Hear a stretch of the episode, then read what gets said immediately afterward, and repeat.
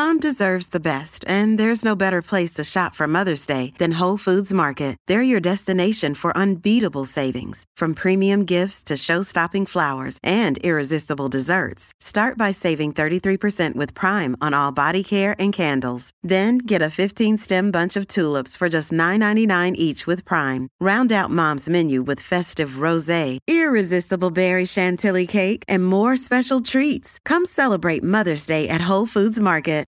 This episode is brought to you by Shopify. Whether you're selling a little or a lot, Shopify helps you do your thing, however you cha-ching. From the launch your online shop stage, all the way to the we just hit a million orders stage. No matter what stage you're in, Shopify's there to help you grow. Sign up for a $1 per month trial period at shopify.com slash special offer, all lowercase. That's shopify.com slash special offer.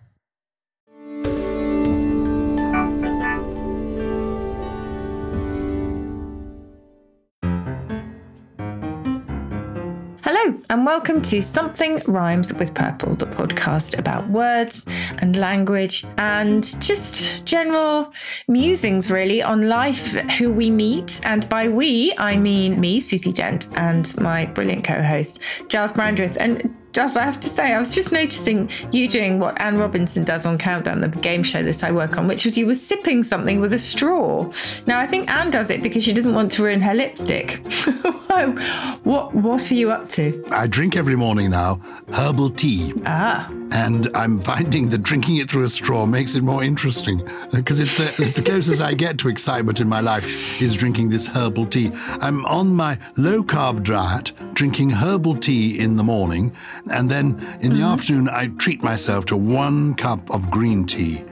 Anyway, uh, sucking it through the straw has made a difference. I saw uh, your friend Anne Robinson last week, and she spoke very highly of you. Yes, I went to a, a publisher's party, and there she was. The name dropping I could do this week would embarrass even me. So I'm going to try Yes. and resist the temptation to tell you about. Yes, well, I must resist the temptation then. Good. To tell us about the, The- Queen. Yeah, exactly. Um, I could start with the Queen. I could end with Yes. the Prime Minister. I could do most of the crowned heads of Europe in between, but I won't. Oh, okay. Well, maybe you could just sprinkle a few here and there. I think we would love to hear them. What are we going to talk about today? Well, it's interesting. I'm in high you're, spirits. You're drinking, yes, you're in high spirits and you were drinking herbal tea with a straw because that's as glamorous as you and I get. But actually, we are going to talk about different kinds of spirits. The spirits that we drink that you no longer partake in, but the alcoholic kind. We've covered, haven't we? I think alcohol before, uh, the world of wine, etc., and just essentially the vast lexicon for being drunk, particularly in the slang dictionary. But this is the hard stuff we're going to talk about today. Can you tell me, before we begin, and I want to ask about your first experience with spirits, Hmm. what is the difference between wine and spirits? I mean, I know they always refer to them as wine and spirits. Yeah. Wine, I assume, is made of grapes, and spirits is made of something else. Is that the difference? Yeah, so spirits is essentially the kind of essence or a distilled extract. So it's an alcoholic solution or distillation, if you like, of a specified substance. And there was amongst the early alchemists, there was spirit of amber, spirit of hartshorn, spirit of salt, spirit of sulfur, spirit of vitriol, and there was spirit of wine as well, actually. And in fact, that was the earliest spirit recorded, the spirit of wine. So it was a really concentrated distillation of it, if you like. And so that's why this is the strong stuff, because as I say, it is highly, highly concentrated. And why is it called a spirit? What is the reason for that being the word? Yeah, I think it's called the spirit because the spirit is essentially something that is the central component, but part of our core, if you like. So obviously, it's got extreme religious connotations for the Holy Spirit. So the Holy Spirit is, if you like, again, a sort of distillation of all that is kind of good. And that is why I think it was then transferred over to things that represent our essential, well, our essence. I think is the way that, that we would do it. And then, of course, we talked about high spirits. You know, it, it kind of branched off into lots of different directions. And the word is Latin spiritus, Yeah. French esprit. I Yeah. mean, what is the root, root, root of spirit? Um, all of those. So, obviously, in ecclesiastical Latin, the spirit, as I say, has a sort of deeply sort of a spiritual meaning for an animating or kind of vital principle, I suppose. You know, the thing that gives life to the body, the life force, the breath of life, as in contrast to its kind of purely material being. So it came to us ultimately from Latin, but as so often it came to us via the Normans. And so we took esprit from French and we made it in our Anglo Norman kind of mashup, esprit. And then we dropped the E at the beginning and just had spirit in the end. Can you remember the first spirits you ever drank? I can. So my first alcoholic uh, journey was not a very happy one, really. I don't think cider is a spirit, really. So cider was the first drink that I ever really had. I was extremely sick. It was at a friend's 15th birthday party never to be repeated. I'm not sure actually I have ever had cider since then, which is very sad. But my first spirit, I think, was trying some rum and coke at a party and deciding that it was mm, really nice, but in the end, I preferred the coke bit. So I don't really have a very strong love affair with spirits. I quite like cocktails, and obviously they are an essential ingredient in those. So I think an elderflower gin fizz is my current cocktail of choice. On the few occasions I actually get to sample one. But um, how about you? What was your first encounter? Well, quite. I remember it too vividly.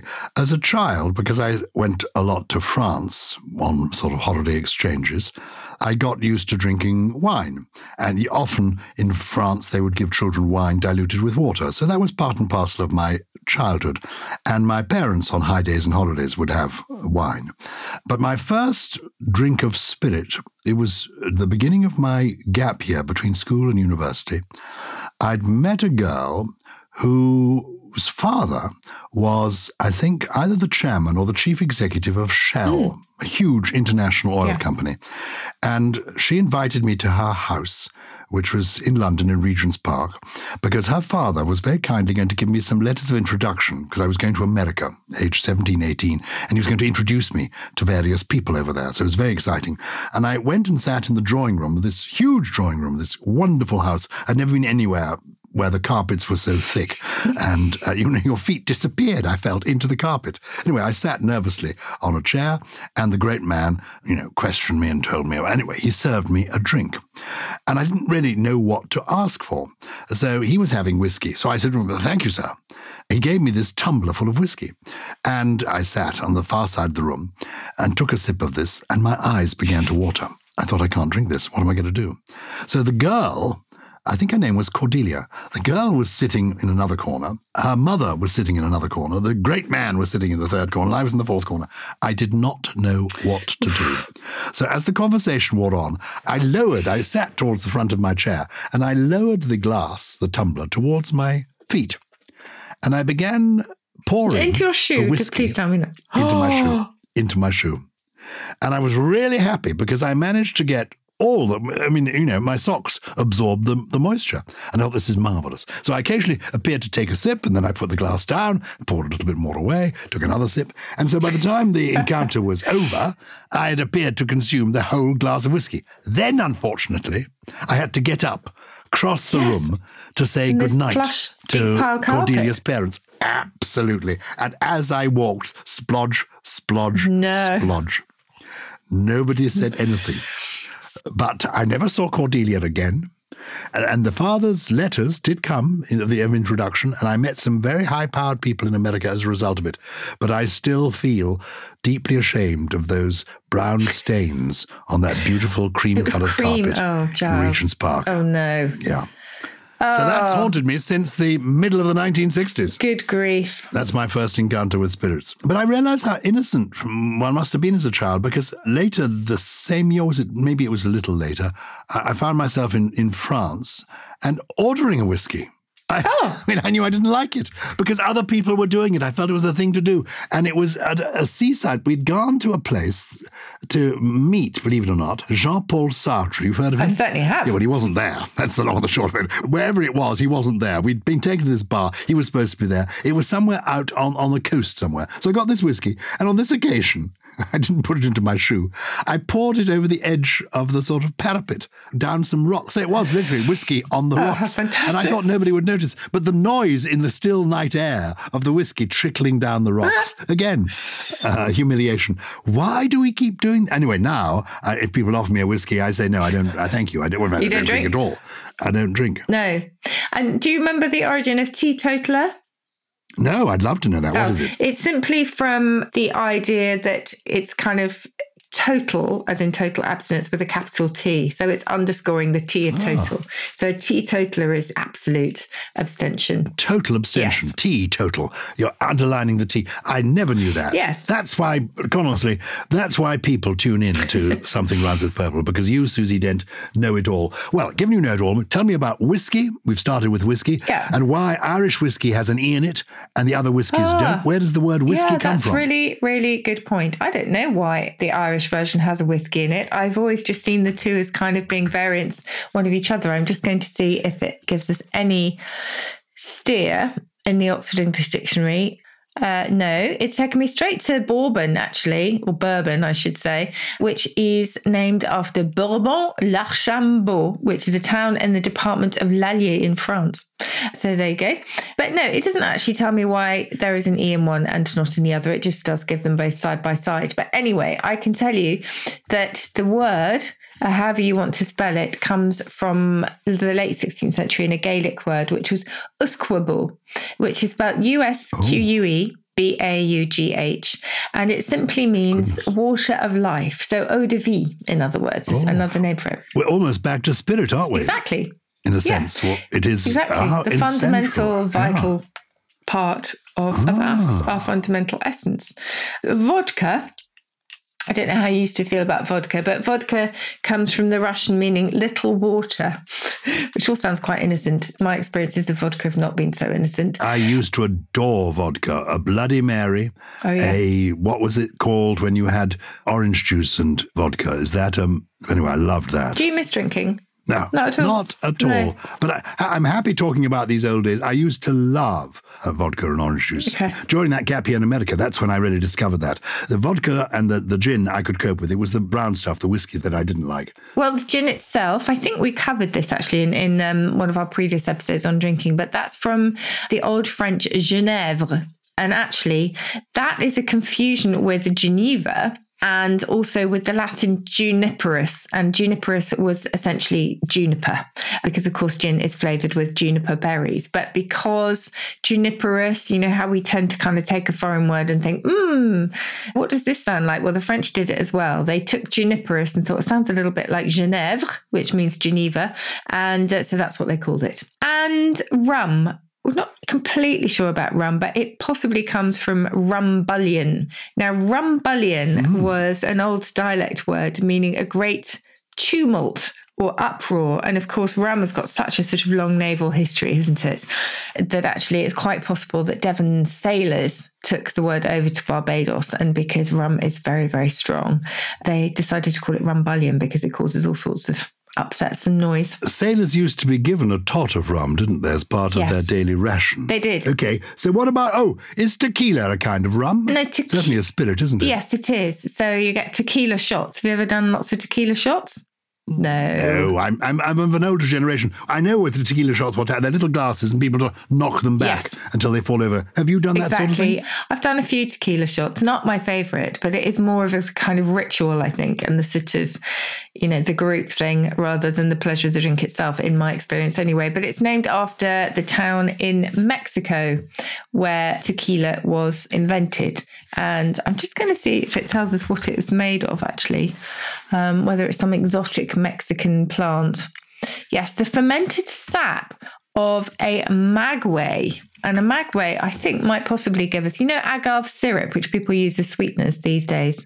I think it might be related to that. So Magway or Magay, M A G U E Y, that gave us tequila. Very good.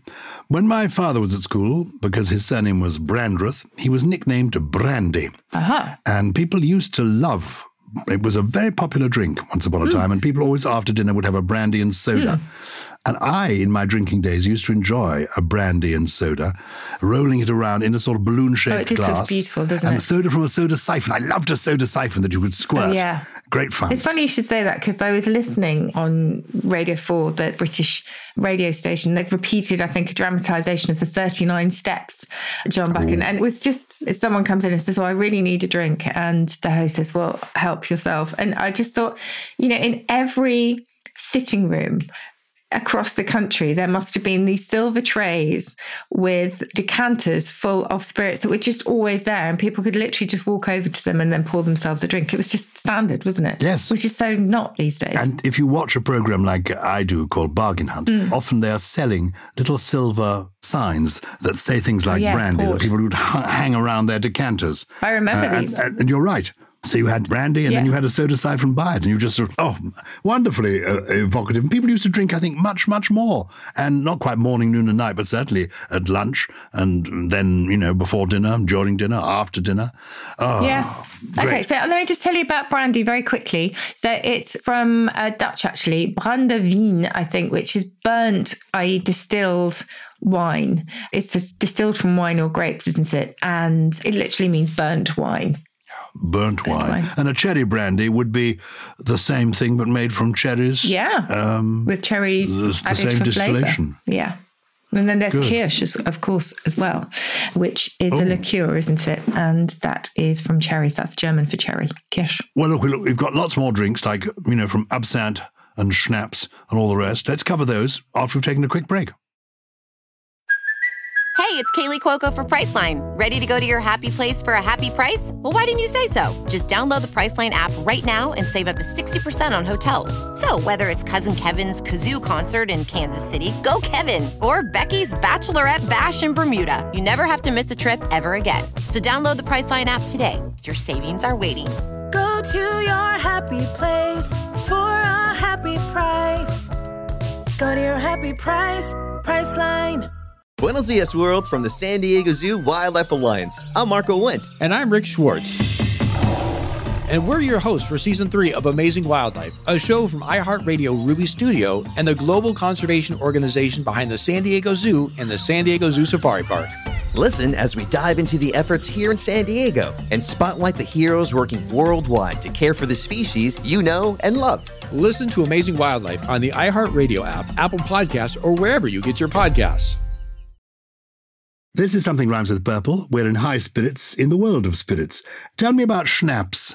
I always like the sound of the word schnapps. I'll have a glass of schnapps. Yes. So, well, that's German, as you might guess, and there's a Dutch equivalent as well. And schnapps, it basically means a mouthful, but it's a bit like a snack. So it's got that sound of the mouth closing very quickly uh, on it. Schnapps is lethal in my experience. I remember having it in Austria, and wow, yes, it is very, The, very strong. the word schnapps means a mouthful, does it? Yes, it does. But as I say, it's got that, that sort of idea of something snapping shut. How intriguing. Hmm. What about. Yes. absinthe?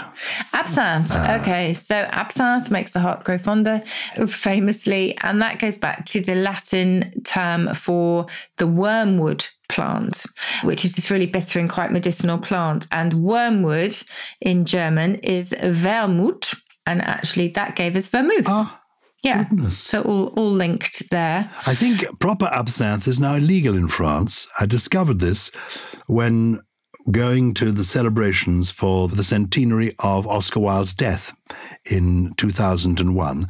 They wanted to serve absinthe because he was partial to a glass of absinthe. It may have helped take him on his way when he was still quite young and in his 40s. And they couldn't get any. They had to have champagne instead. So I think that sort of pure absinthe is now illegal. It's I think it's it's pretty pretty lethal stuff. Anyway, Wow, yes. So I think so too.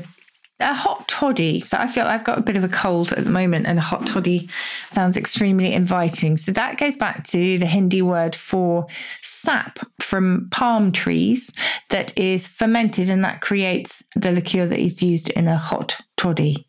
Um, something just very soothing about the word toddy, I think, because of all of its associations. It's intriguing how so many of these words are, are really international. I mean, we've gone from from Germany hmm. to, to India now all of a sudden. Well, sake is Oh, yes, Japanese rice wine? What is sake? Yeah, you have it in very small quantities, don't you? In Japanese, interestingly, sake actually means any kind of drink at all. So they are much more specific when they want to talk about what we would call sake, and that's nihonshu.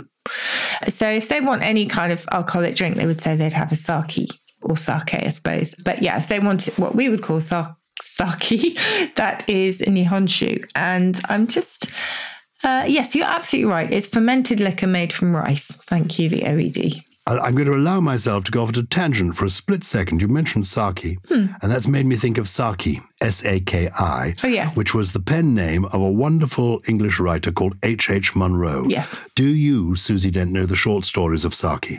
I have a copy on my shelves and I oh. remember opening them when I was at university and absolutely loving them, but I now can remember absolutely nothing. Tell me. If you're listening to this and thinking, oh, I don't know what to read this week, get a book, a collection of the stories of Saki. They're ideal bedside reading because they're quite short. They're pithy, they're witty, they're cynical, they're dark. There's mm. often a twist in the tale. It's a fantastic world that H.H. H. Munro created using this name Saki, which I think is an Indian word, S A K I, and probably not at all connected with the Japanese word, S A K E, Yeah. which is what we're talking about. Yeah, Anyway, absolutely. uh, Okay, good Talking of hot toddies, dram. You take a dram. I, I associate a hot toddy with being with Scotland. Don't ask me why. And a dram. I, I do. definitely a wee dram.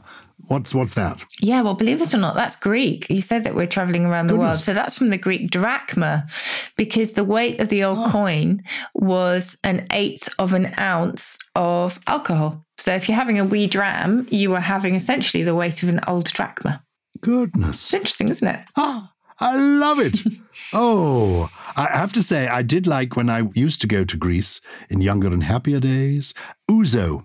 Oh, Which- yes. Aniseed. It is. It's like Pernod, isn't it? Per- Yes. Pernod is the the French, French. equivalent, and Yeah. Pernod, I imagine, is a brand. It's a it's a make of uh, Yeah. aniseed drink. Yeah. Um, and ouzo is a version of that, is it? It is, yeah. So it's clear aniseed flavored. It's an aperitif, isn't it? And we don't quite know where it comes from, but a popular story attached to it is that it comes from the Italian uso massalia, meaning for the use of Marseille, which apparently was stamped on packages of silkworm cocoons that were exported in the 19th century.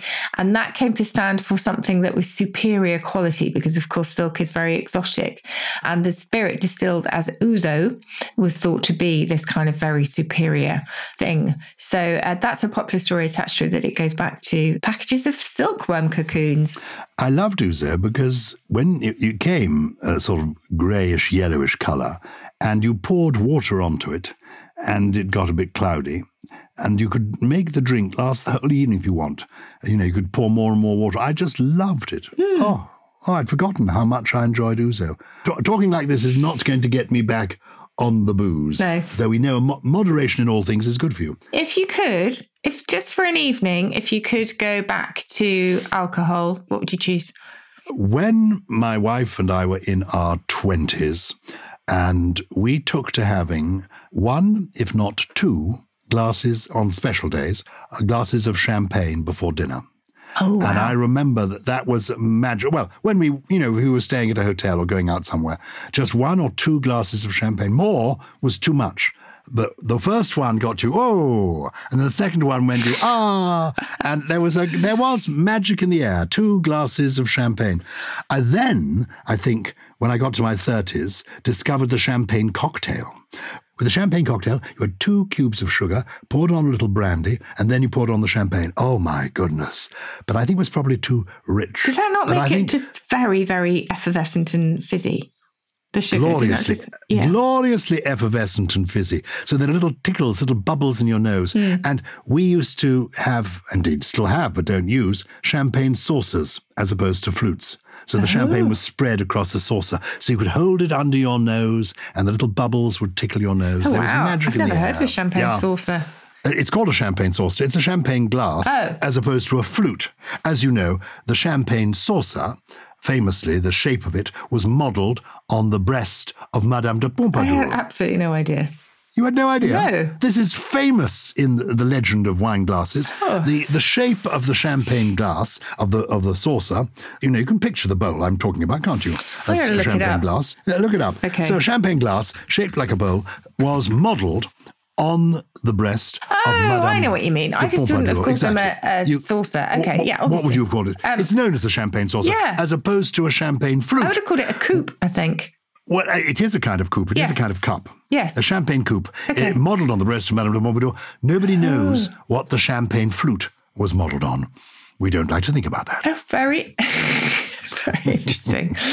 Uh, So, where what would be your if if you had one? So I've given you my two glasses of champagne. Hmm. What would be your absolute favourite drink? I think it would be, as I said earlier, I think it would be a, a gin fizz. So tiny bit of gin, not much, prosecco, and some elderflower cordial. It's delicious. Could you give up alcohol completely? Yeah, I don't drink very much. I did actually. I didn't drink for quite a few years after a few people in my family had breast cancer. And I was reading up on the associations between breast cancer and alcohol. And I, I never used to drink that much. So I thought, well, I'm going to reduce my risk. I'm not going to drink. But then sometimes it's just really nice to have a glass of red wine or, you know, a gin fizz. So I don't overdo it at all. I'm such a lightweight, notoriously a lightweight. As we know, moderation in all things we recommend. But if there's anybody listening to this who thinks, oh, well, maybe I am drinking too much, I had a, a sister, no longer alive, whose life was saved when she joined AA. Mm-hmm. It transformed her life. Mm-hmm. So she had an alcohol issue for many years. And then one day, somebody introduced her to AA and she began going to the AA meetings. And it transformed the rest of her life. So Wow. for you know the next thirty years, she she was an alcoholic but didn't drink, Oh, yeah. uh, and also found a, a wonderful community through AA. I recommend it to anybody who feels the need. Go for it. Anyway. Excellent. But at the same time, we in, like people enjoying a drink. If you want to enjoy a drink, do. Cheers. Cheers. Well, well, actually, we must have done that before. What's the origin of cheers? Why do people do toast, toast like that? I suppose it's just saying cheer up. Is it? What is it? Uh, cheers Saying is to your very good health. So if you remember, cheers goes back to the Greek kara, meaning head or face. And so people would say, what cheer when they met people in the um, 16th and 17th centuries, meaning how is your mood, i.e., how are you? Because, of course, the face is a reflection of your mood. And do you remember that what cheer became watcher? So when people said watcher, that actually was a shortening of the much, much older greeting, what to cheer. So really, when people come up to you and say "watch a cock," the watcher part is what cheer. What cheer? Yeah. Centuries on. It's weird, isn't it? Oh, the whole thing is weird. Well, if you have thoughts and you're listening about the origins of any of these uh, drink names, you think we've got it wrong. We didn't touch on mezcal, did we? Um, now I think of it. Do you know about Oh mezcal? yeah, I don't. I've never ever had mezcal. Have you? Have you ever had it? No. No. Okay. No. Does it come from Mexico? Um, it does come from Mexico, and it is still. Again, I mentioned the agave plant. It's made from the heart of the agave plant, which is called the piña, and it is indeed from Mexico. I think 16th century. Uh, yeah. So there you go. I mean, that's so exotic. I, the the history of alcohol is, is inevitably, I suppose, global and very very exotic. I think I have had mezcal because I went on a trip to Mexico and they very kindly gave me every kind of Mexican food and drink you can imagine.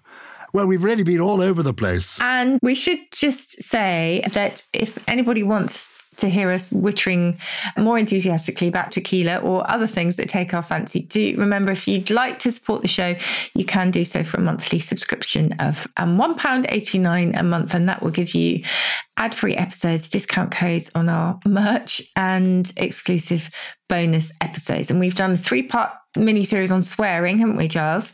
Oh, yes. And we're going to be doing more poetry. And anyway, you can find out more if you want to follow the links in the program description. But we're really grateful for you listening to us in whatever way you choose.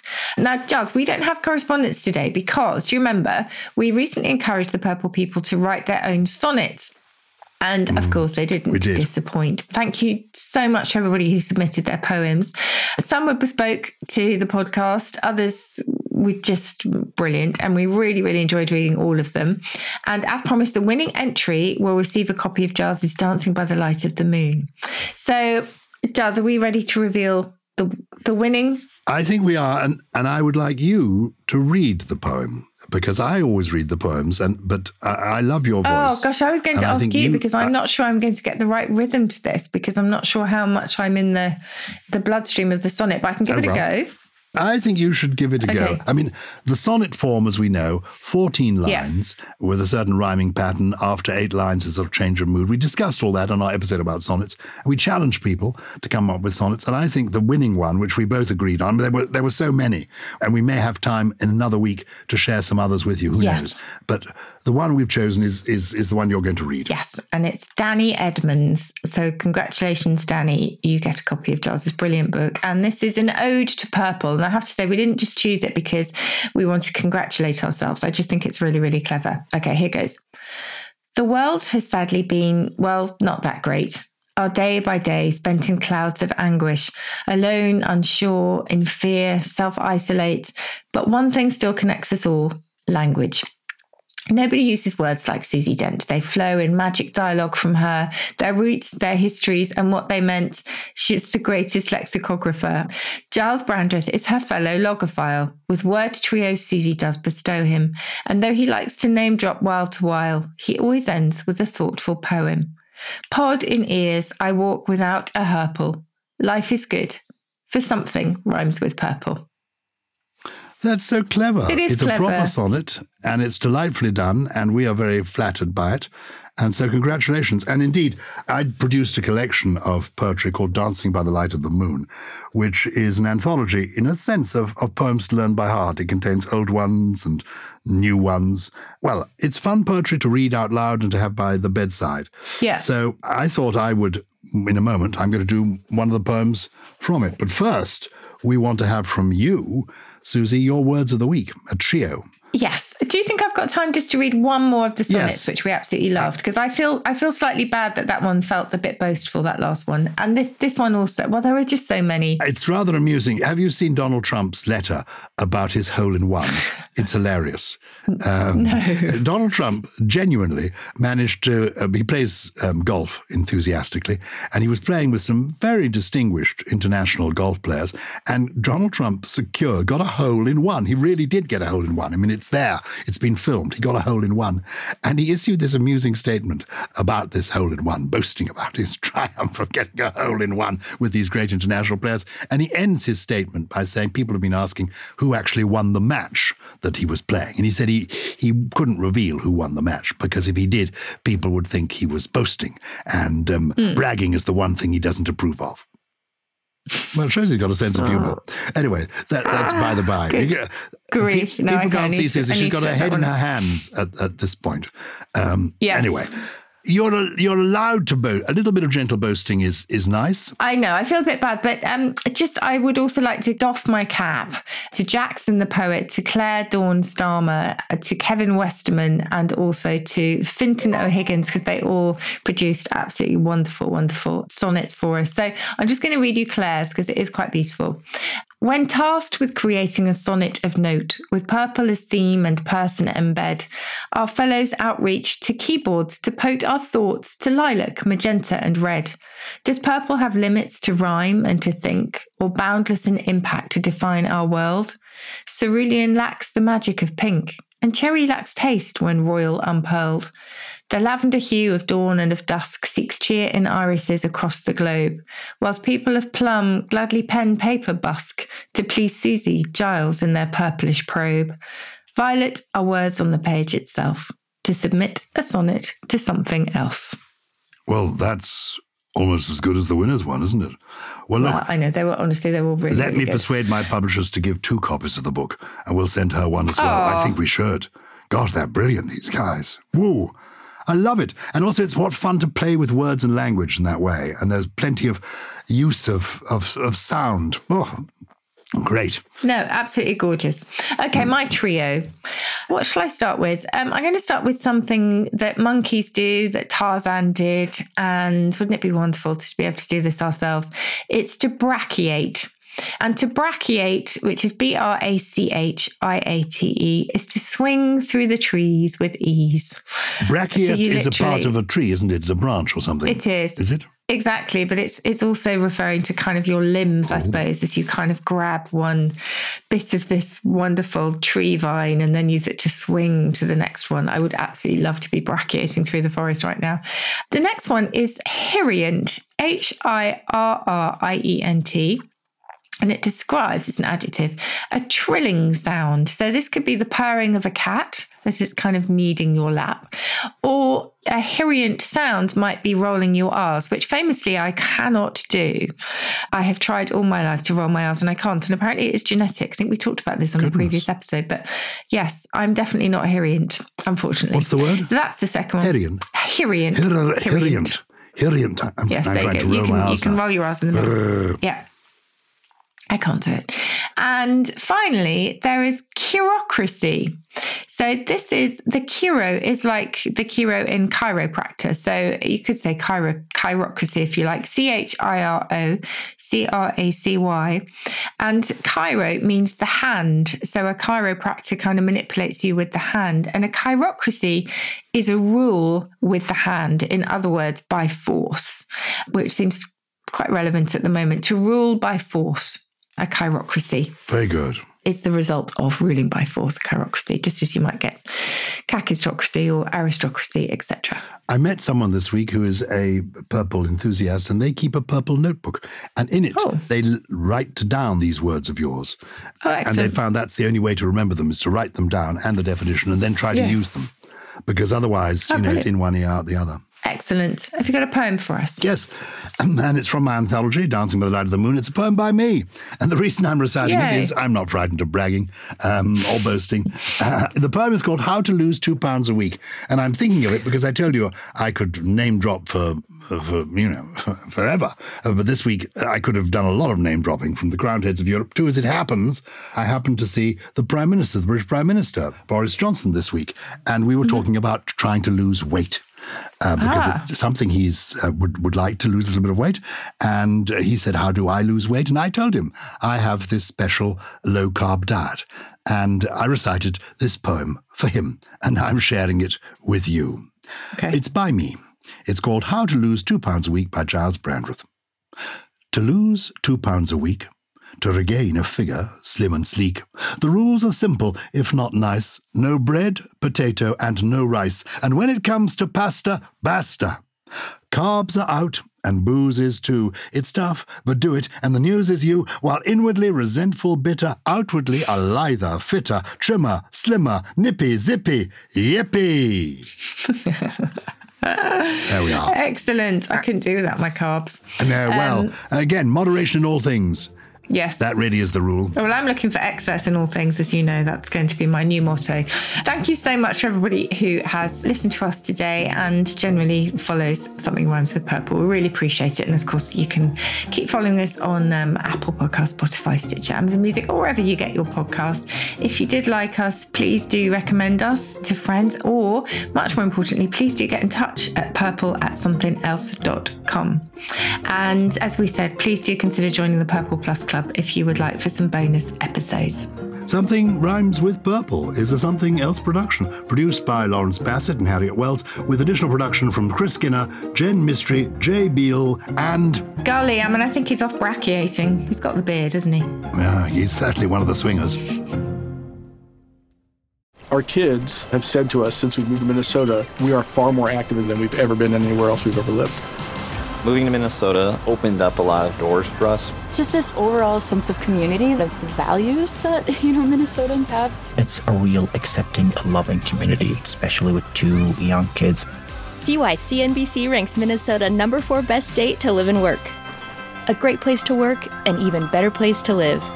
ExploreMinnesota.com slash live.